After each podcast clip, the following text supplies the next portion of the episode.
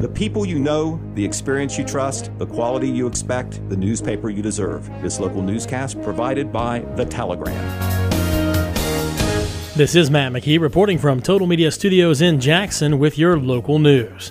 Coronavirus cases and hospitalizations are going in the wrong direction again. Nationwide, new cases are up nearly 54% in the last month. Michigan, Minnesota, North Dakota, and Wisconsin are among the hardest hit states. The Ohio Department of Health says that there are 3,071 people currently hospitalized with COVID 19 in Ohio, which is up 504 from last week. In local news today, two individuals have been indicted for their alleged roles in the recent death of an Oak Hill man, as well as their actions following that man's death.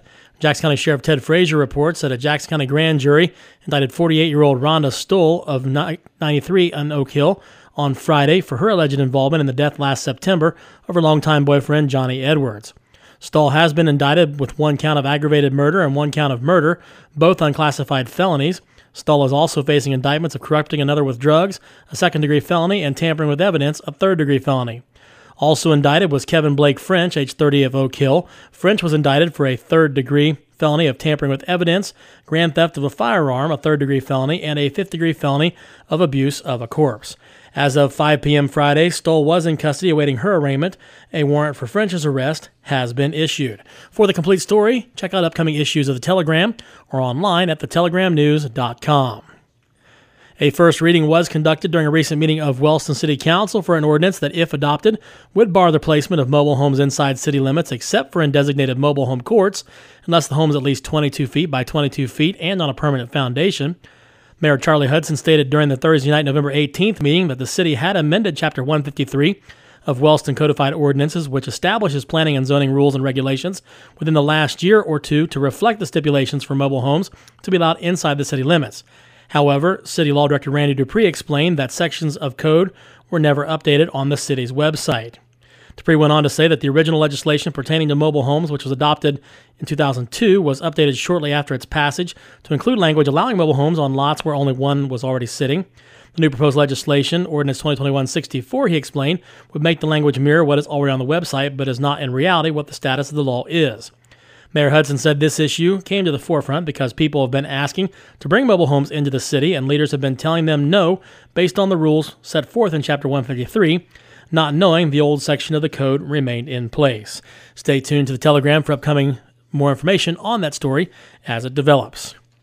The positions of deputy auditor and administrative assistant in the office of the Jackson City Auditors office have been filed in a move already made recently. Heidi McCormick Wilk Hill has filled the position of deputy auditor. Preceding McCormick was Wendy Sexton, who was employed by the city of Jackson and held the position of deputy auditor for 23 years. Sexton unfortunately passed away in August of this year. Additionally, filling the role of administrative assistant is Denise Sickles of Jackson. Once Sickles is fully trained in her duties at the auditor's office, she will also be used at times as a floater employee to assist with other city administrative work at other locations. State Senator Bob Peterson announced the approval of more than $228,000 in state funds that will be used to purchase medical training equipment from Radon Medical Imaging Corporation for the RAPIDS project at Rio Grande Community College. The Regionally Aligned Priorities in Delivering Skills program, better known as RAPIDS, funds initiatives with regional collaboration between businesses and higher education. The goals of the program are to retain and expand existing businesses, attract new enterprises, and further entrepreneurship. For more information, you can contact Senator Peters' offices at peterson at ohiosenate.gov. The Jackson Police, Fire, and Traffic Committee of Jackson City Council will meet at 6 p.m. this evening at Jackson City Council chambers on Portsmouth Street in Jackson. According to committee chairwoman Marva Colby, the purpose of the meeting will be to discuss the details of updating the fire department's policy manual. And finally, today, the Wellston City Board of Education will meet in regular session for their regular board meeting tonight at 7 p.m. That date is a rescheduling of their normal meeting date of Monday, November 8th. The meeting will be held at Wellston High School on Golden Rocket Drive in Wellston. Again, from Total Media Studios in Jackson, I'm Matt McKee, and that was your local news.